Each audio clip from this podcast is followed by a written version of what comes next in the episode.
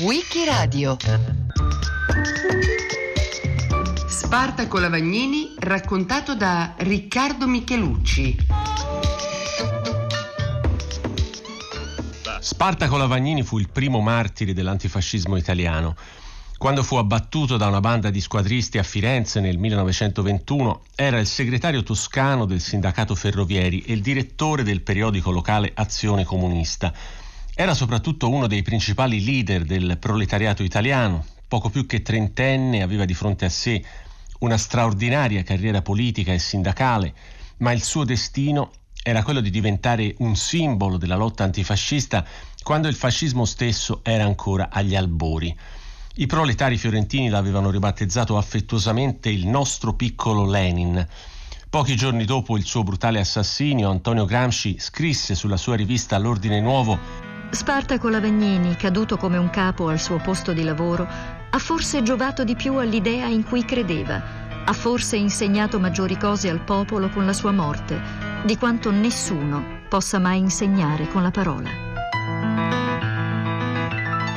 Spartaco Lavagnini era nato a Cortona, in provincia di Arezzo, il 6 settembre del 1889, terzo dei quattro figli di Angelina Tramonti e Vittorio Lavagnini. La sua era una famiglia borghese, suo padre lavorava come medico condotto a Scansano, a pochi chilometri da Grosseto, e insegnava scienze naturali all'Istituto Agrario di Cortona. Il giovane Spartaco ottenne il diploma di ragioniere ad Arezzo e nel 1907 trovò lavoro a Firenze come impiegato alle Ferrovie dello Stato, proprio nell'anno in cui il servizio ferroviario fu nazionalizzato e nacque il sindacato dei ferrovieri. Nel capoluogo toscano iniziò anche la sua attività sindacale e politica. Aderì alla Confederazione Generale del Lavoro, si iscrisse al Partito Socialista Italiano entrando a far parte della corrente rivoluzionaria. E quando questa conobbe le sue prime affermazioni, lui cominciò ad assumere ruoli dirigenziali. Nel 1914 venne eletto per la prima volta membro del comitato esecutivo della Federazione Fiorentina del PSI e iniziò a scrivere sulla Difesa, organo della Federazione Fiorentina del Partito Socialista. Del giornale del partito, Lavagnini condivideva la linea di ferma opposizione alla guerra e nel settembre del 1914 fu tra gli autori del manifesto del Comitato Provinciale del PSI, che definiva la guerra la più tipica manifestazione della prepotenza e del privilegio borghese, invitando gli iscritti a opporsi a un intervento dell'Italia a fianco dell'una o dell'altra parte belligerante. Quella che il giovane Lavagnini porta fin da subito all'interno del PSI è una feroce critica alle posizioni riformiste. Vorrebbe che il PSI prendesse le distanze dalle posizioni dei socialisti centristi e si schierasse decisamente contro l'ambigua linea ufficiale del partito, che si rifà allo slogan né aderire né sabotare, coniato dal segretario nazionale Costantino Lazzari. Quelle che Lavagnini difende sono invece le posizioni internazionaliste, anti-interventiste e rivoluzionarie. Il suo pensiero, esplicitato chiaramente sulle pagine del settimanale La Difesa, segue con passione la linea della prima conferenza dell'Internazionale Socialista e del leader spartachista tedesco Karl Liebknecht. La grande questione dell'interventismo nella guerra spacca il partito e molti leader iniziano a nutrire sempre più dubbi nei confronti dell'impegno per la neutralità dell'Italia. Lavagnini resta invece fermo sulle sue posizioni e sostiene con decisione la linea dell'Internazionale Socialista, anche quando il fronte neutralista comincia a incrinarsi e si profila il rischio che, con le divisioni interne, cresca l'isolamento politico dei socialisti nel paese. L'impopolarità della linea anti-interventista ha un chiaro riscontro nel gennaio del 1915, quando alle elezioni per il rinnovo del Consiglio Comunale di Firenze la lista presentata dai socialisti, composta da riformisti e rivoluzionari, riporta una grave sconfitta. La lista, nella quale compare anche il nome di Spartaco Lavagnini, riesce infatti a ottenere soltanto 12 dei 29 seggi che aveva conseguito l'anno precedente. Durante i primi mesi della guerra Lavagnini commenta le vicende politiche italiane e internazionali sulle pagine del settimanale La Difesa, firmandosi con lo pseudonimo Vezio, Esprime ammirazione per le tesi di Lenin e avversa il centrismo pacifista impersonato in Italia dal né aderire né sabotare di Costantino Lazzari. Nel frattempo avvia insieme ad altri membri della Federazione Fiorentina del PSI una capillare opera di riorganizzazione del partito a livello locale che porta il nucleo rivoluzionario a conquistare una posizione di assoluta egemonia e a fare di Firenze una capitale dell'intransigentismo. La stessa intransigenza Lavagnini la mostrerà anche più avanti, quando nel 1918, diventato da poco direttore del settimanale La Difesa, esprime posizioni molto dure nei confronti del gruppo parlamentare socialista, criticandolo per l'indifferenza con la quale ha reagito ai provvedimenti repressivi adottati dal governo contro il PSI. Tuttavia non arriva mai a predicare l'astensionismo, piuttosto si adopera per favorire un'alleanza tra la sinistra socialista e i gruppi sindacalisti rivoluzionari e anarchici. Sono d'altra parte proprio questi ultimi a costituire la maggioranza del Sindacato Ferroviari Italiani, del quale Lavagnini è uno dei dirigenti più attivi. Dopo la rivoluzione russa anche Lenin diventa per lui un punto di riferimento imprescindibile, soprattutto per quanto riguarda la polemica contro qualsiasi forma di collaborazione con le forze borghesi. Nella primavera del 1919 il proletariato si mobilita in molte parti d'Italia contro l'aumento esorbitante del costo dei generi di prima necessità, per contrastare la crescita dei prezzi. Le categorie a reddito fisso reagiscono con un'imponente ondata di scioperi che interessa milioni di lavoratori, operai e impiegati in tutta la penisola. Ma sono scioperi che si rivelano inutili perché gli aumenti salariali non riescono a tenere il passo con l'aumento dei prezzi. Per questa ragione le masse scelgono spontaneamente la via dei moti per il caro viveri.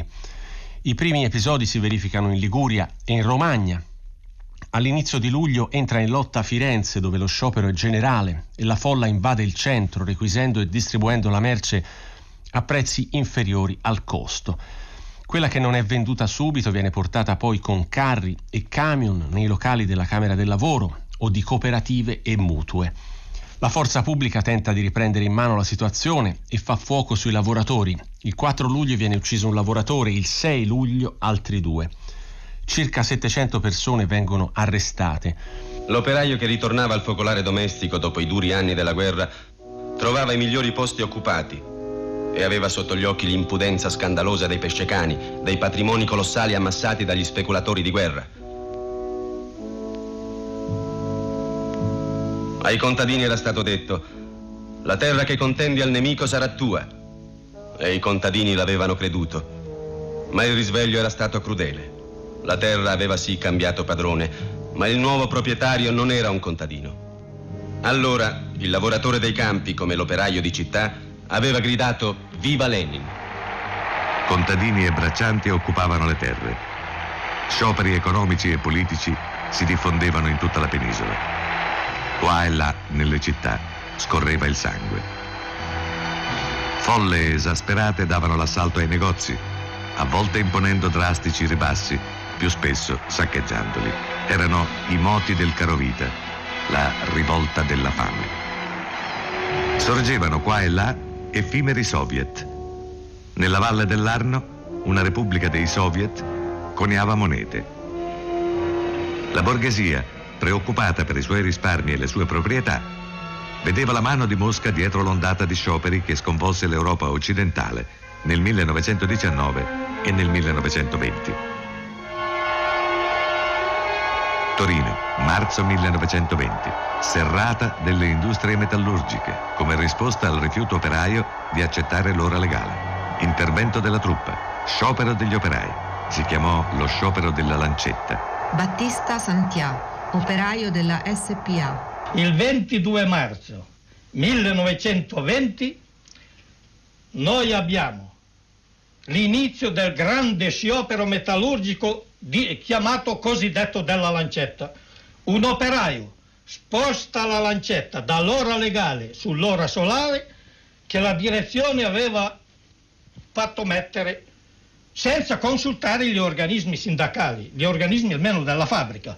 Ora, da questo momento viene la serrata, gli operai sono cacciati dalla fabbrica, a colpi di calcio di moschetto. Ciò provoca una fermata in tutti gli stabilimenti metallurgici di Torino, dove la serrata si allarga a tutti gli stabilimenti e sono fuori più di 50.000 operai. Questo movimento viene poi seguito dallo sciopero generale di 10 giorni, totalmente 30 giorni di sciopero. Di sciopero gli operai da questa lotta non è che combattevano per la storia della lancetta solo, i motivi erano più profondi, i motivi erano che chiedevano il controllo operaio, chiedevano la libertà degli organismi sindacali, cioè consigli di fabbrica che esistevano già, e le commissioni interne. Gli industriali volevano liquidare i consigli di fabbrica e limitare la funzione delle commissioni interne. Nella grande partecipazione popolare dei moti per il caro viveri, Lavagnini individua i prodromi di una vera e propria azione rivoluzionaria che avrebbe dovuto realizzarsi in occasione dello sciopero generale internazionale del 20 e 21 luglio 1919. È il cosiddetto scioperissimo, progettato dai socialisti e dai laburisti italiani, britannici e francesi, insieme ad altre organizzazioni di vari paesi europei contro l'aggressione militare ai danni delle nuove repubbliche comuniste sorte in Russia e in Ungheria e contro il Trattato di Versailles. Ma quello sciopero tradisce le aspettative e risulta riuscito solo in alcuni paesi. In Italia si rivelerà soltanto l'ennesima manifestazione di protesta, alla quale tra l'altro non aderiscono i ferrovieri. La defezione dei ferrovieri al grande sciopero internazionale del 20 e 21 luglio 1919 mette Lavagnini in forte imbarazzo e lo induce a rassegnare le dimissioni dalla direzione del giornale socialista e dalle cariche che ricopriva sia nel partito che nell'organizzazione sindacale. È senza dubbio uno dei momenti più difficili della sua carriera. La rivista della Confederazione Generale del Lavoro, Battaglie Sindacali, lo attacca e cerca di scalfire la grande credibilità che ha tra i lavoratori, ma non ci riesce. Lavagnini non viene candidato alle elezioni politiche del 1919, ma ben presto riprende le sue attività e il suo lavoro di primo piano nell'organizzazione degli scioperi e delle mobilitazioni operaie. Lo sciopero dei ferrovieri del gennaio 1920 si rivelerà invece un grande successo e in un certo senso rappresenta la sua rivincita. Il governo Nitti aveva respinto in blocco le richieste avanzate dal sindacato ferrovieri sulle 8 ore, contro lo sfruttamento degli avventizi e per ottenere miglioramenti salariali. La protesta iniziò alle prime ore del mattino del 20 gennaio. Fin da subito scattarono arresti di massa. Il ministro dei trasporti De Vito, col plauso della destra parlamentare e della sinistra riformista, annunciò l'applicazione del famigerato articolo 56, che prevedeva il licenziamento per chi si fosse astenuto dal lavoro. L'azienda organizzò il crumiraggio, sostenuta dal sindacato cattolico e da quello fascista, ma non servì a nulla, perché migliaia di lavoratori abbandonarono il lavoro. I pochi treni che circolarono dovettero essere scortati dai militari. Lo sciopero durò 9 giorni e si concluse il 29 gennaio. Tutte le richieste dei ferrovieri vennero accolte e i provvedimenti disciplinari ritirati.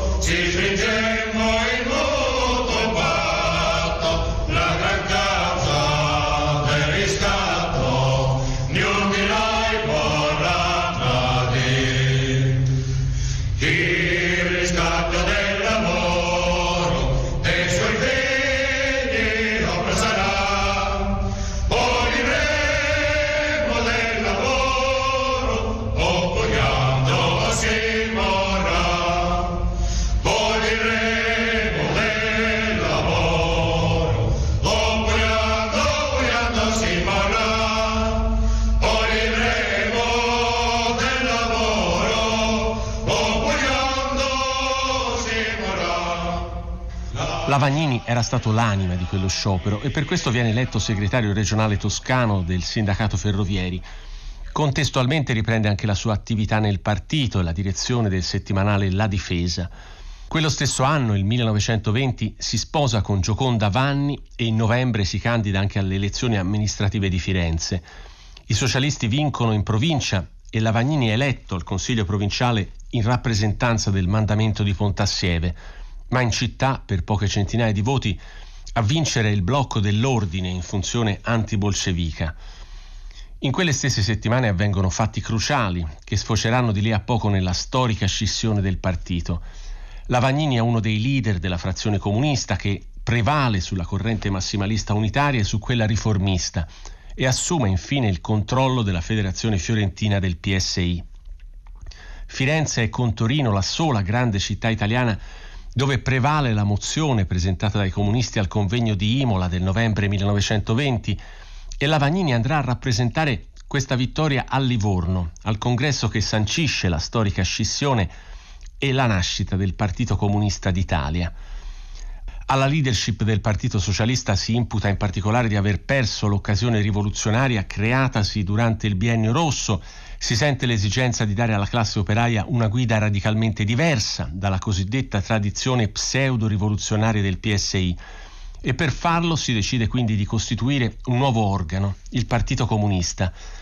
Alla vigilia dello storico Congresso Nazionale Socialista che si tiene dal 15 al 21 gennaio del 1921 al Teatro Goldoni di Livorno, Spartaco Lavagnini chiarisce la sua posizione sulle colonne del settimanale La Difesa, spiegando che soltanto il Partito Comunista potrà guidare il proletariato verso i suoi immancabili destini. La maggioranza della Federazione Fiorentina si schiera con i comunisti e lui sarà uno dei fondatori della sezione fiorentina del Partito Comunista d'Italia che viene inaugurata ufficialmente il 7 febbraio. Diventa anche il primo segretario della sezione, nonché il direttore del suo nuovo periodico, Azione Comunista. Sotto la sua guida il settimanale propone articoli di impostazione teorica e programmatica e racconta in presa diretta le lotte del proletariato toscano in una fase storica estremamente violenta in cui lo scontro sociale si è tramutato ormai da tempo in guerra civile. Il Partito Comunista, scrive Lavagnini, non ha fatto rosee promesse né socchiuso gli occhi dei lavoratori alla visione di sogni dorati. Ha parlato piuttosto della necessità della lotta. L'azione rivoluzionaria è necessariamente violenta, necessariamente sanguinosa, è azione che può rendere sublime il sacrificio, ma che il sacrificio esige, vuole, impone. Sono parole che suonano quasi come il suo testamento politico. Alla profonda stima e all'affetto che il proletariato toscano nutre per lui fa da contraltare il disprezzo e l'odio della borghesia nei suoi confronti. All'inizio degli anni 20 la Toscana è travolta dall'offensiva fascista, con le bande mussoliniane che si scontrano quotidianamente con i socialisti sia nelle città che nelle campagne. Domenica 27 febbraio 1921 è per Firenze una delle giornate più drammatiche di quegli anni. Verso mezzogiorno al teatro Gymnasium di via Faenza, un giovane giurista di nome Piero Calamandrei sta per concludere la rievocazione di Luigi Bertelli, detto Vamba, l'autore del giornalino di Gian Burrasca, da poco scomparso, quando all'improvviso si sente una forte esplosione. A poca distanza dal teatro è stata lanciata una bomba. In un corteo diretto in Piazza dell'Unità per deporre una corona sul monumento ai caduti di tutte le guerre, un carabiniere è stato colpito in pieno e muore sul colpo. Uno studente gravissimo e morirà in ospedale pochi giorni dopo. Non si contano i feriti, alcuni sono in condizioni disperate. Per le strade del centro scoppia il panico e nel caos un carabiniere uccide un passante che porta al bavero un distintivo socialista. Si chiama Gino Mugnai, è un giovane ferroviere la cui colpa sarebbe stata quella di aver compiuto un gesto di disprezzo nei confronti del carabiniere in fin di vita mentre lo portavano via dalla piazza. È l'occasione che i fascisti aspettavano da tempo per mostrare la forza del movimento e la sua capacità di garantire l'ordine contro ogni tentativo di sovversione. Da poche settimane è diventato segretario politico del fascio toscano uno squadrista della prima ora, Dino Perrone Compagni. Dalle prime ore del pomeriggio di quel 27 febbraio il centro di Firenze pullula di fascisti che fanno irruzione nei locali pubblici, nei caffè, nelle pasticcerie e buttano fuori a calci i clienti, imponendo ai proprietari di abbassare le saracinesche in segno di lutto. Per strada fermano i passanti, si fanno dare i documenti, minacciano, vogliono far capire chi comanda in città. Intorno alle 6 una trentina di fascisti si ritrova in piazza San Lorenzo davanti alla Basilica. Nel gruppo c'è anche lui, il segretario del fascio toscano Dino Perrone Compagni. Il clima di intimidazione che gli uomini in camicia nera hanno fatto respirare per ore in città non basta più. Adesso i fascisti vogliono alzare definitivamente il livello dello scontro, ma per farlo è necessario colpire un simbolo e dunque fare una vittima illustre. Il gruppo risale rumorosamente la vicina via dei Ginori fino ad arrivare all'altezza di via Taddea, una piccola contrada dove al numero 2, al primo piano, si trovano la sede del sindacato dei ferrovieri e della Federazione Provinciale Comunista, nonché la redazione del periodico Azione Comunista. A presidiare lo stabile non c'è nessuno. 3 fascisti salgono le scale fino a raggiungere il primo piano, mentre il resto del gruppo attende in strada, pronto a intervenire in caso di bisogno. Quando aprono la porta dell'ufficio trovano un uomo seduto dietro una scrivania con la sigaretta in bocca. È Spartaco Lavagnini, il leader da cui tutti i bolscevichi della Toscana si attendono la rivoluzione. È al suo posto di lavoro, il capo chino sul foglio, la penna in mano. Non gli danno neanche il tempo di rendersi conto di quello che sta accadendo, di provare a chiedere aiuto. Gli sparano in faccia a sangue freddo, senza alcun preavviso. A premere il grilletto è Italo Capanni, uno dei personaggi più violenti del primo squadrismo fiorentino, che in seguito diventerà anche deputato. Lavagnini cade a terra, ferito sotto il naso. Viene finito con un colpo alla testa all'altezza dell'orecchio sinistro. Altri proiettili lo raggiungono poi anche alla spalla. Poi i fascisti devastano la stanza, frugano nei cassetti e danno fuoco alle carte. Prima di andarsene posizionano il cadavere di Lavagnini sulla sedia e gli infilano la sigaretta tra i denti con un gesto di macabro disprezzo.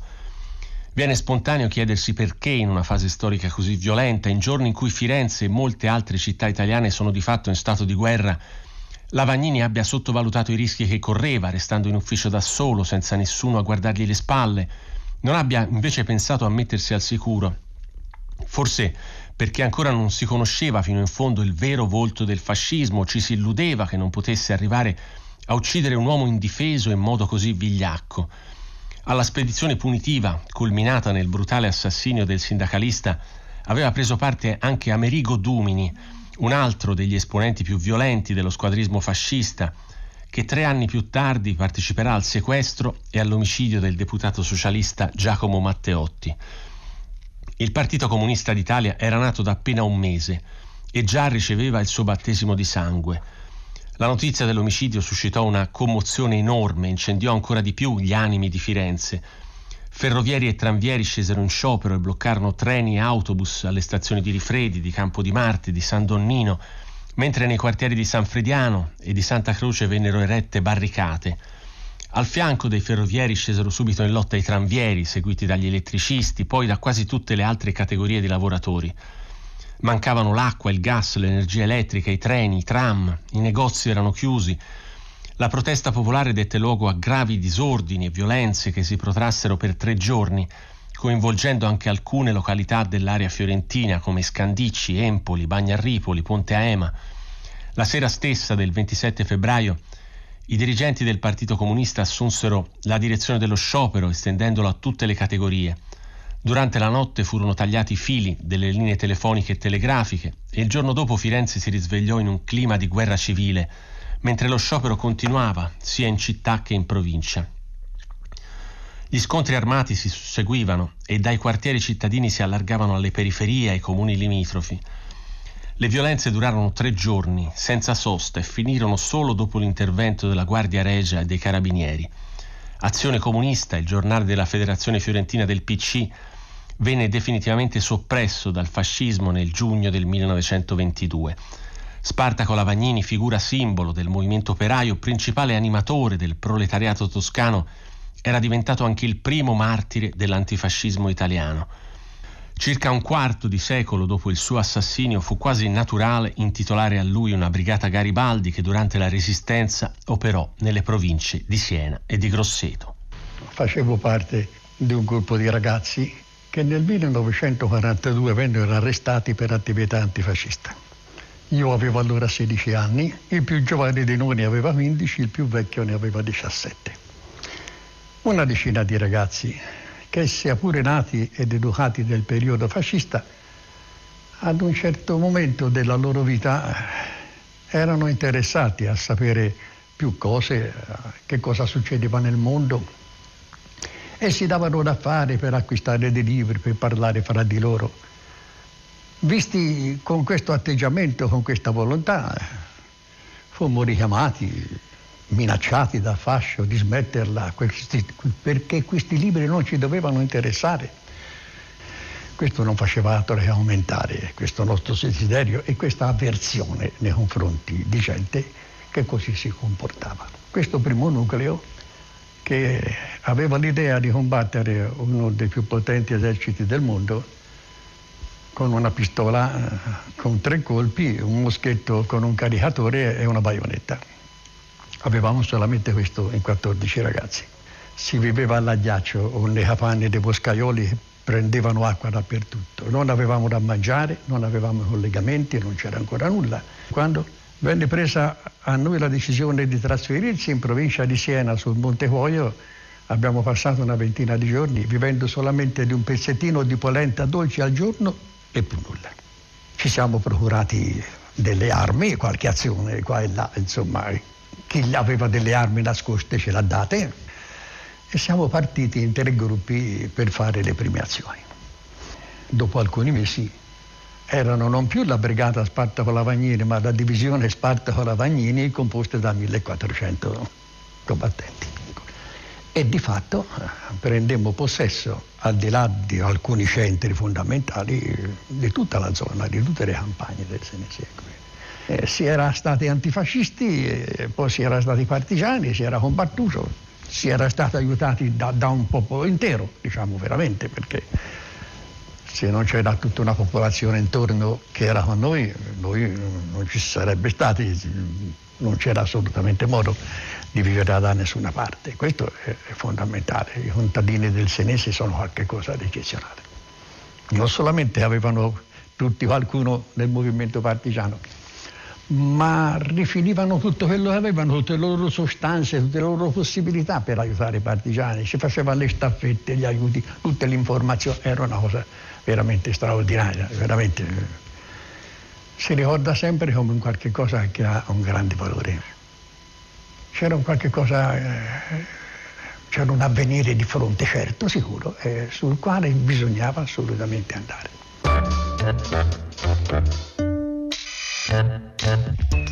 Il 6 settembre 1889 nasce a Cortona, in provincia di Arezzo, Spartaco Lavagnini. Riccardo Michelucci l'ha raccontato a Wikiradio. A cura di Loredana Rotundo, con Marcello Anselmo, Antonella Borghi, Natascia Cerqueti e Roberta Vespa. Questa puntata è stata realizzata da Laura Zanacchi. Per riascoltare e scaricare il programma vai sul sito di Radio 3 o scarica l'app RaiPlay Radio.